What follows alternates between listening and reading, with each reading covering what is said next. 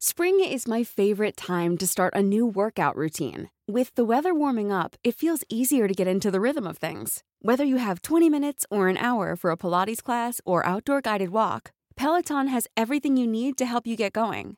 Get a head start on summer with Peloton at onepeloton.com.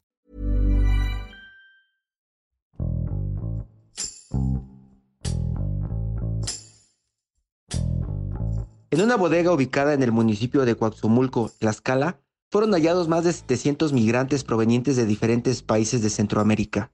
Dentro de este grupo de personas se encontraban familias completas, niños que viajaban solos, mujeres embarazadas y personas que necesitaban atención médica urgente, por lo que las autoridades se metieron de inmediato en problemas. Diana Sempoalteca Águila, reportera de El Sol de Tlaxcala, nos cuenta qué motivó a los cuerpos de seguridad hacer un cateo dentro de esta bodega y también qué fue lo que halló al hacer el trabajo de reporteo alrededor de autoridades y de cientos de migrantes que acabaron su camino allá en Tlaxcala. Yo soy Hiroshi Takahashi y esto es Profundo.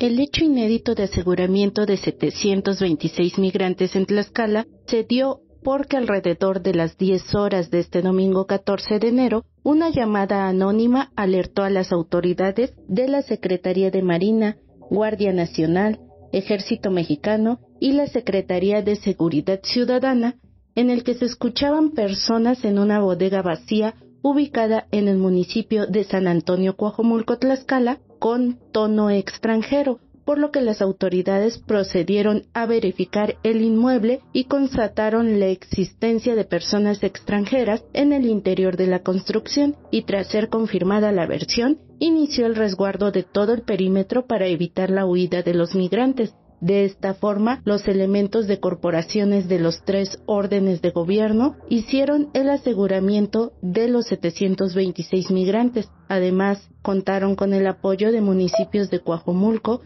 Pantepec, Santa Cruz Tlaxcala, entre otros.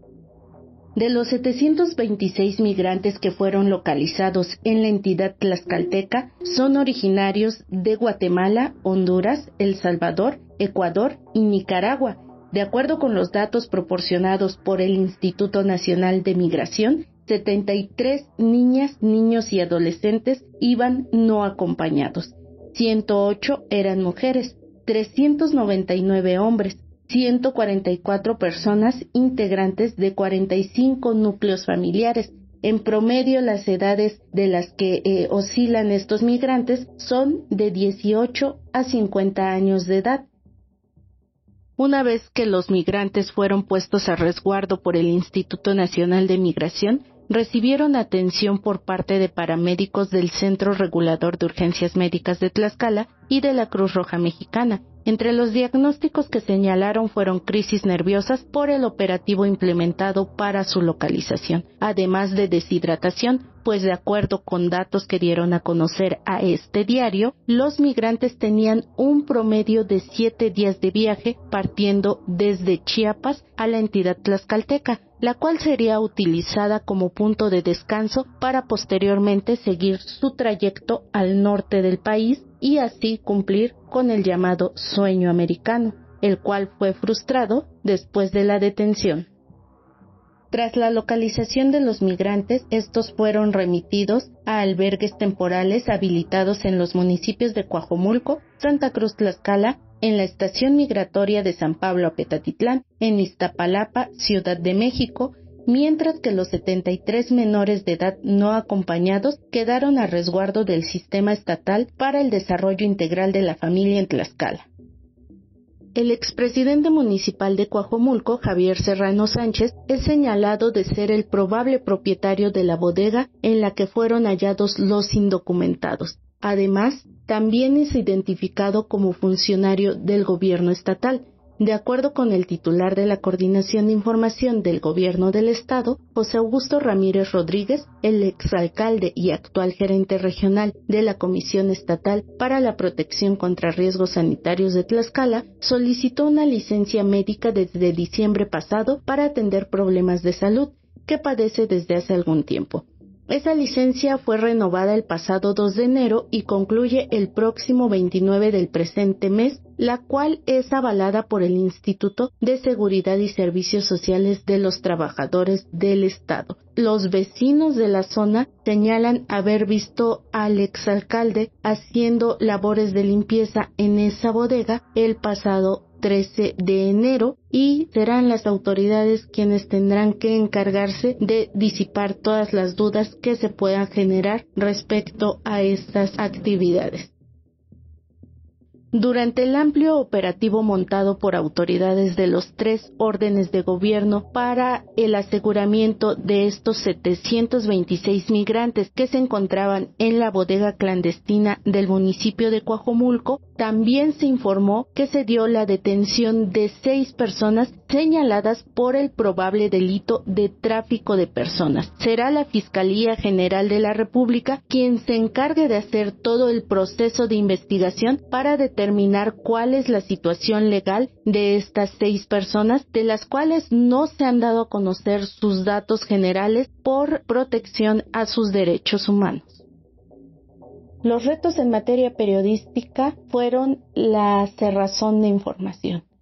Las instituciones migratorias no permitieron el contacto con los indocumentados, conocer su historia, cuál fue todo este proceso que siguieron este tránsito de alrededor de siete días, las condiciones en las que han vivido, viajaban en dos tractocamiones y fueron descargados en esta bodega, llevaban siete días de viaje, por lo poco que pudimos conocer con eh, algunos migrantes que pudimos entrevistar antes de ser resguardados en los albergues temporales. Llevaban siete días de viaje. Tlaxcala sería solo un punto de descanso. Se hablaba de que habían sido abandonados. El trayecto sería retomado el viaje después de un promedio de descanso de 24 horas. Aún así, este diario se constituyó en el sitio para llevar la información oportuna a pesar de la cerrazón de las autoridades por generar una información más amplia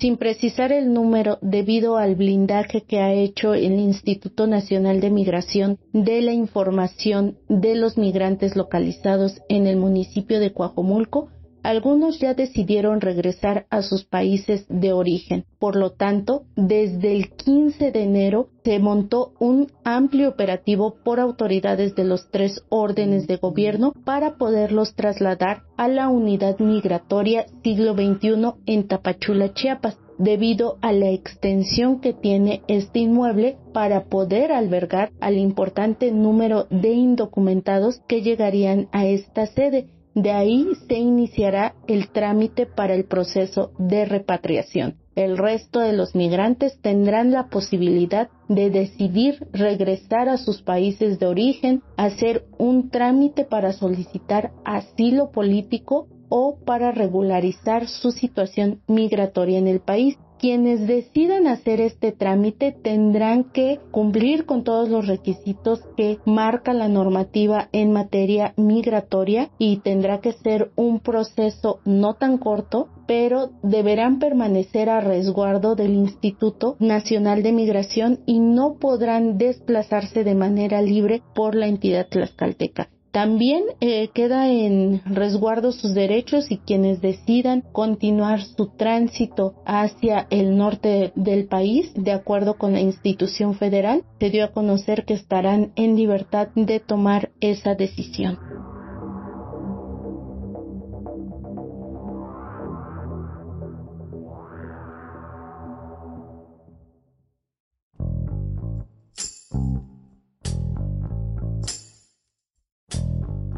Escuchamos a Diana Zempoalteca Águila, desde Tlaxcala, quien nos explicó a quién pertenece la bodega donde fueron encontrados estos migrantes y también nos compartió algunas declaraciones de autoridades y de pobladores sobre esta situación. Llama la atención que el funcionario, quien es gerente regional de la COFEPRIST y que es señalado como propietario de la bodega, no se ha presentado a laborar en los últimos días. Sin embargo, las autoridades afirman tenerlo en la mira. Imaginamos que eso ya es su consuelo. Por otro lado, Seis hombres fueron detenidos por las autoridades tras ser señalados de incurrir en el presunto delito de tráfico de personas, quienes quedaron a disposición de la autoridad ministerial de la Fiscalía General de la República a fin de deslindar responsabilidades.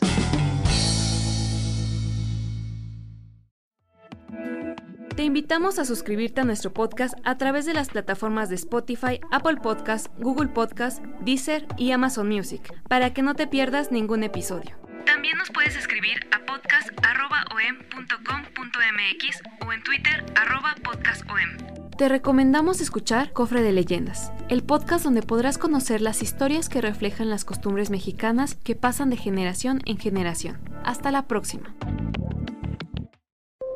Esto es Profundo, un reporte a fondo de la Organización Editorial Mexicana.